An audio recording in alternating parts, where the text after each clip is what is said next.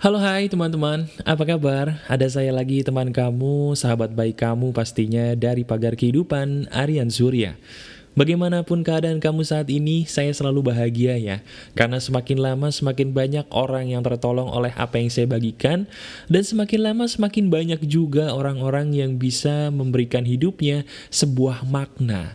Sehingga hidupnya pun bisa ke arah yang lebih baik dari waktu ke waktu, dari masa ke masa.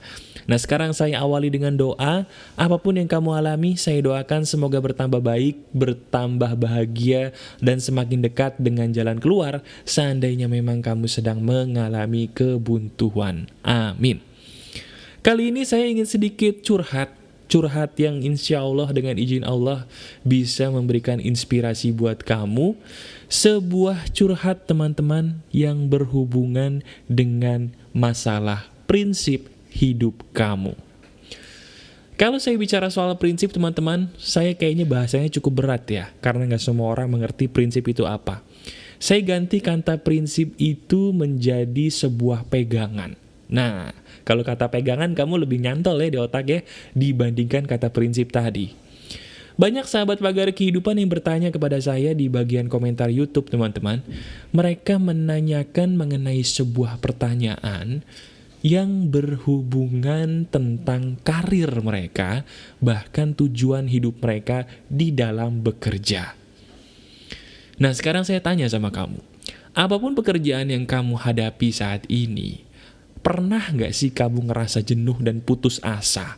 Pernah juga nggak kamu ketika kamu punya cita-cita, tapi di tengah jalan kamu kayaknya udah mulai nggak semangat, udah mulai bosen, bahkan cenderung akhirnya menyerah gitu? Pernah? Kalau kamu menyerah dan itu sedang menjadi keluhan kamu, ini adalah video yang tepat buat kamu. Tolong dengarkan sampai habis dan pastinya tolong praktekkan ya.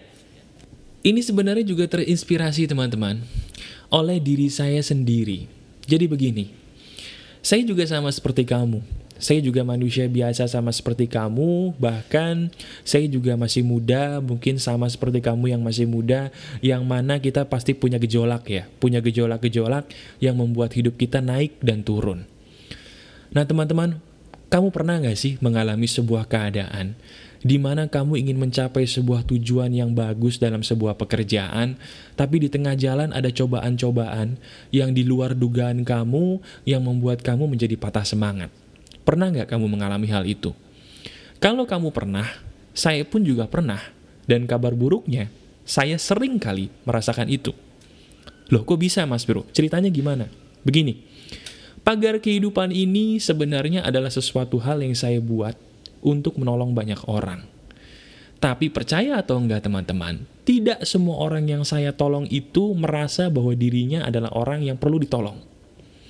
Saya juga sering kali sakit hati Ketika saya sudah capek-capek membuat sebuah komunitas, ada saja orang-orang yang ingin meninggalkan komunitas hanya karena alasan-alasan yang mohon maaf konyol.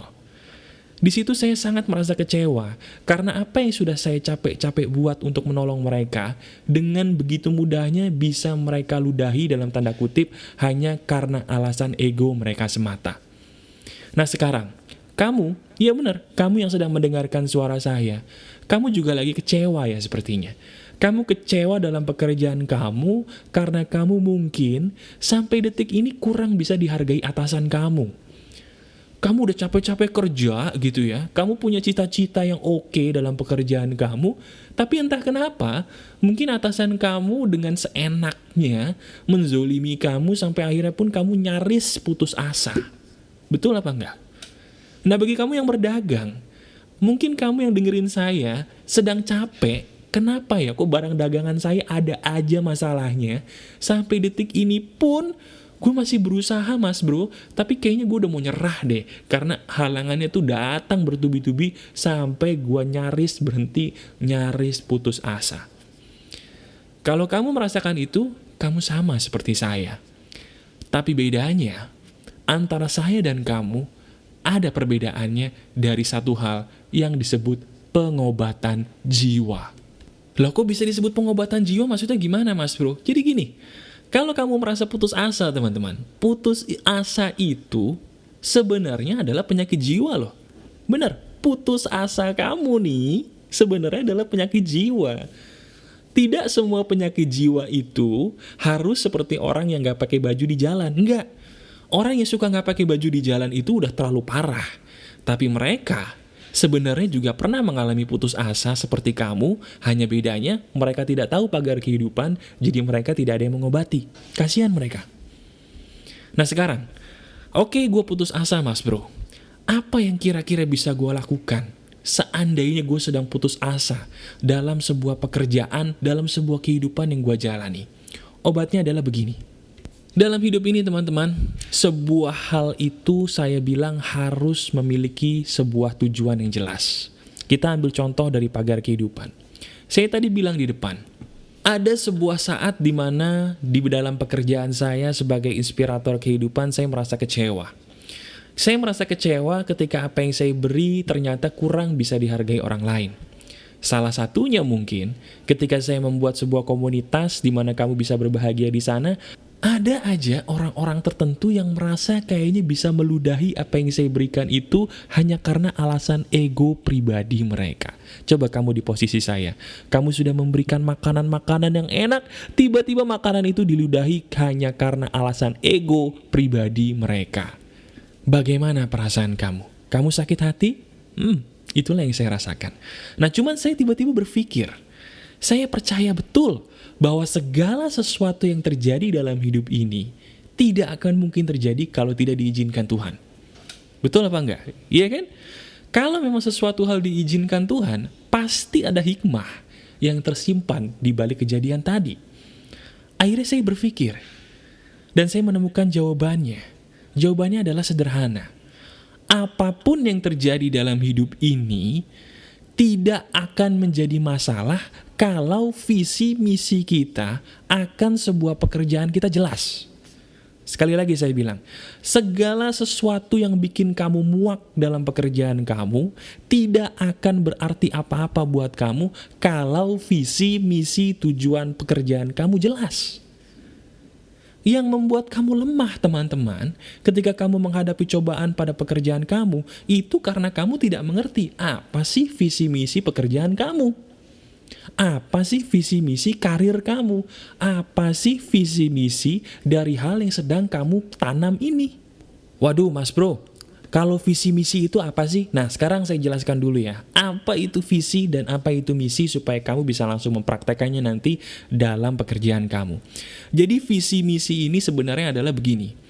Tujuan kamu mengerjakan pekerjaan ini buat diri kamu dan orang lain itu apa? Sekali lagi ya, bahasa gampang dari visi misi. Tujuan kamu mengerjakan pekerjaan ini buat diri kamu dan orang lain itu apa? Itu namanya visi misi. Nah, ketika saya mengalami situasi yang membuat saya kecewa dan sakit hati tadi, saya berpikir, apa visi misi saya di pagar kehidupan? Apakah visi misi saya justru mengumpulkan sebanyak mungkin teman? Bukan. Apakah visi misi saya membuat orang menjadi menyukai saya dengan saya menjilat mereka? Bukan. Lantas apa visi misi saya? Saya berdiskusi dengan diri sendiri. Kemudian saya menemukannya. Visi misi saya dari pagar kehidupan adalah saya ingin menolong sebanyak mungkin orang dengan kecerdasan berbicara yang Tuhan berikan kepada saya. Itu visi misi saya.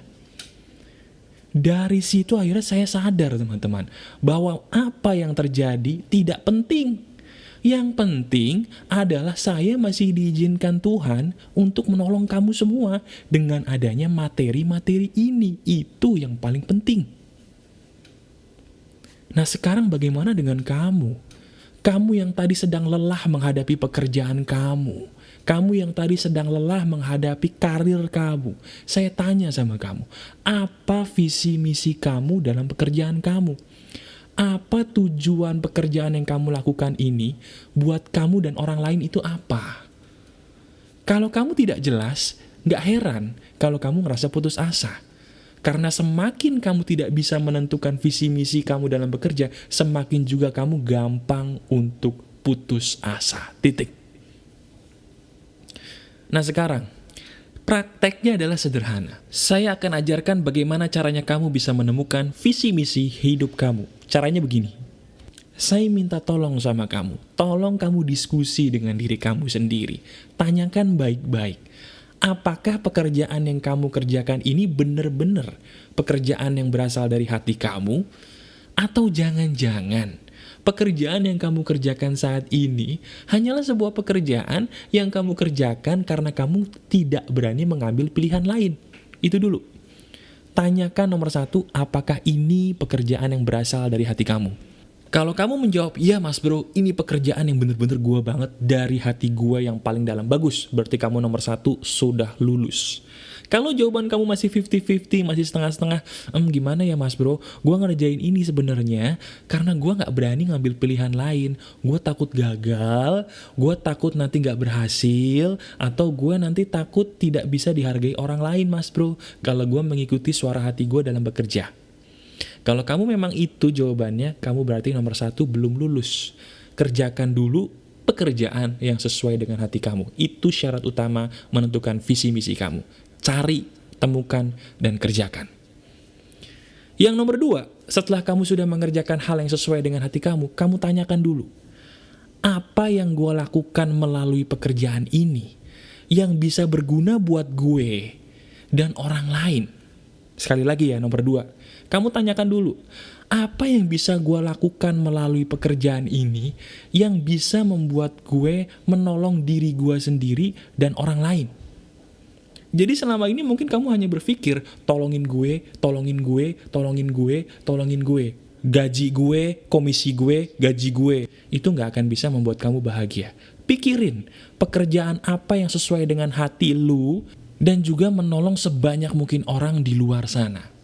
Jadi intinya, kamu tidak membohongi diri sendiri di sini nomor satu. Yang kedua, kamu juga melatih diri kamu menggunakan pekerjaan yang kamu sukai tadi untuk bermanfaat bagi sebanyak mungkin orang. Apakah cuma dua itu mas bro? Tidak. Yang nomor tiga, supaya kamu bisa menentukan visi misi yang jelas dalam pekerjaan kamu, kamu tanyakan dengan keras kepada diri kamu sendiri. Apa tujuan akhir dari pekerjaan gua ini? Tanyakan, apa tujuan akhir dari pekerjaan gua ini. Maksud tujuan akhir itu apa mas bro? Maksudnya tujuan akhir itu gini loh. Ketika kamu menentukan sebuah pekerjaan apa yang ingin kamu lakukan, kamu bisa menemukan visi dan misi dari pekerjaan itu kalau kamu tahu. Pekerjaan ini nanti akhirnya gue pengen seperti apa sih? Misalnya, misalnya kamu sekarang seorang agen properti.